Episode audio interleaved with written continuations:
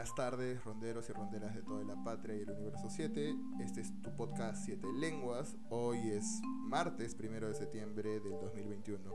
Y luego que el domingo un grupo de practicantes de periodismo de investigación nos haya hecho famosos en televisión nacional, hemos decidido revelarles a ustedes y a quienes se lo hayan preguntado quiénes somos los ronderos del universo 7. Los Ronderos del Universo 7 somos un grupo que empezó a juntarse de forma voluntaria y espontánea tan pronto como se anunciaron los candidatos de la segunda vuelta.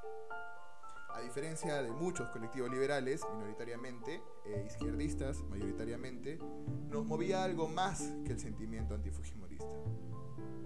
Es decir, no solo veíamos a un posible gobierno de Pedro Castillo como un mal menor respecto a Keiko Fujimori, sino que veíamos y seguimos viendo en él una ventana de oportunidad para iniciar y, de ser posible, llevar a cabo las transformaciones sociales que el pueblo peruano necesita y ha venido demandando en cada elección desde el año 2000. Existen diferentes tendencias políticas entre nosotros, pero nuestro punto de convergencia es el consenso de la necesidad de un gobierno de origen y vocación popular, de reivindicación a las mayorías postergadas y de voluntad transformadora.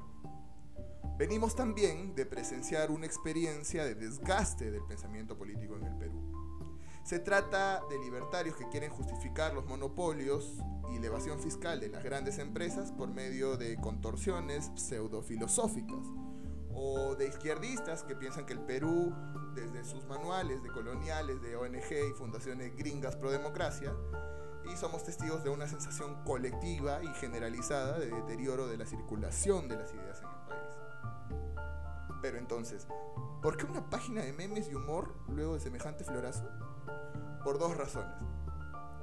Desde hace media década, las nuevas generaciones de votantes han sido fácilmente captadas por contenido virtual producido por la llamada derecha alternativa.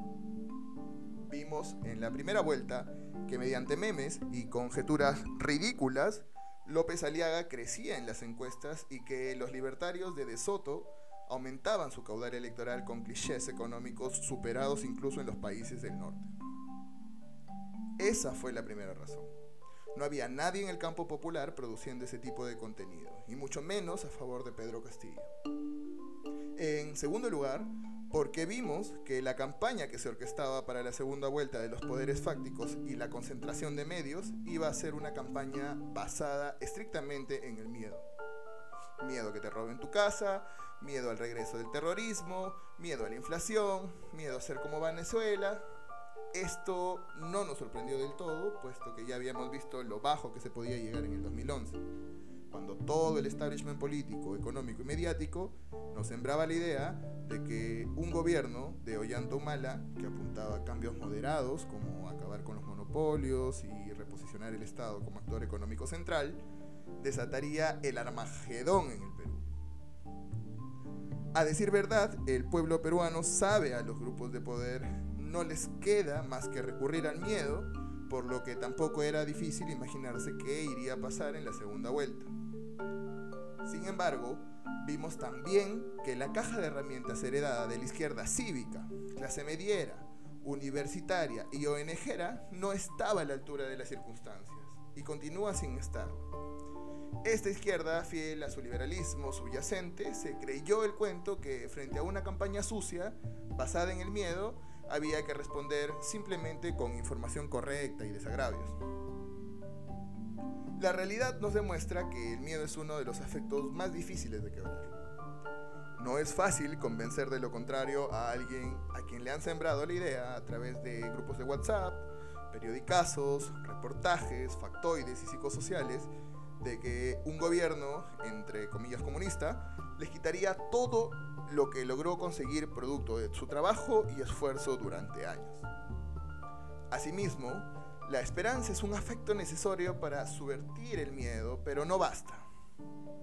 Cuando la esperanza es vista bajo el crisol del miedo, ésta se convierte en riesgo. Y el mero riesgo no es suficiente para que una madre soltera o un egresado de un instituto superior tecnológico arriesguen, valga la redundancia, lo poco que el sistema les ha permitido acumular. vimos que la respuesta residía en enfrentar al miedo en su contenido, pero también en su forma. Había que enfrentar al miedo incesante con el que nos estaban envenenando.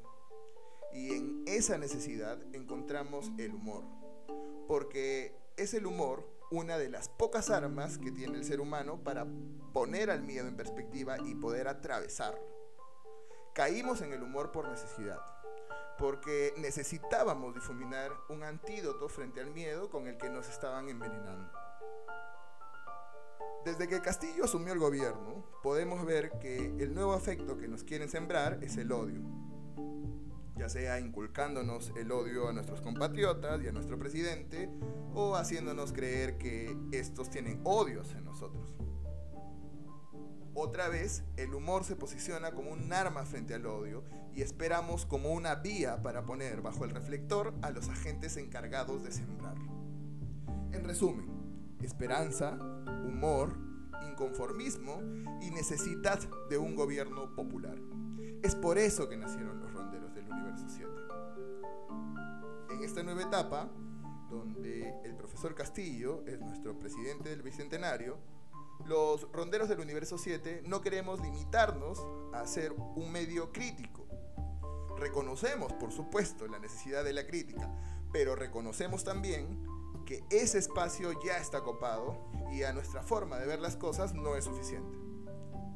Nos afirmamos además como un medio que apostó y que sigue apostando por el gobierno popular, con sus aciertos y sus desaciertos, con sus avances y sus retrocesos, con sus controversias internas y externas. No queremos que se consoliden las condiciones para que el profesor Castillo sea convertido en un Ollanta 2.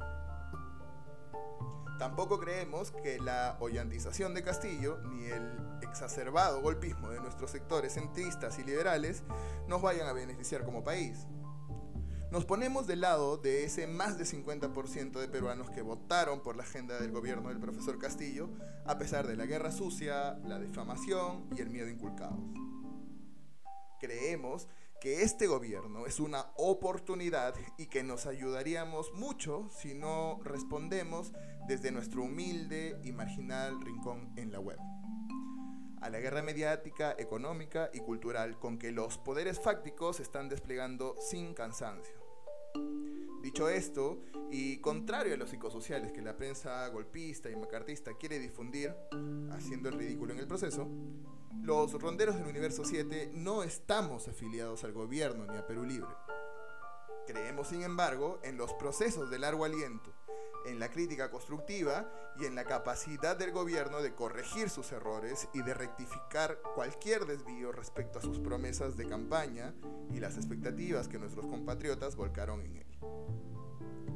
Es por ello en esta nueva etapa estamos preparando otros espacios no solamente para opinar sobre la realidad, sino para contribuir a comprenderla mejor. Estén atentos a las novedades. Somos los ronderos del universo 7, somos la reivindicación de la choredad peruana y defendemos a la patria de los abigeos de la corrupción. Eso ha sido todo por hoy, muchas gracias y hasta la próxima.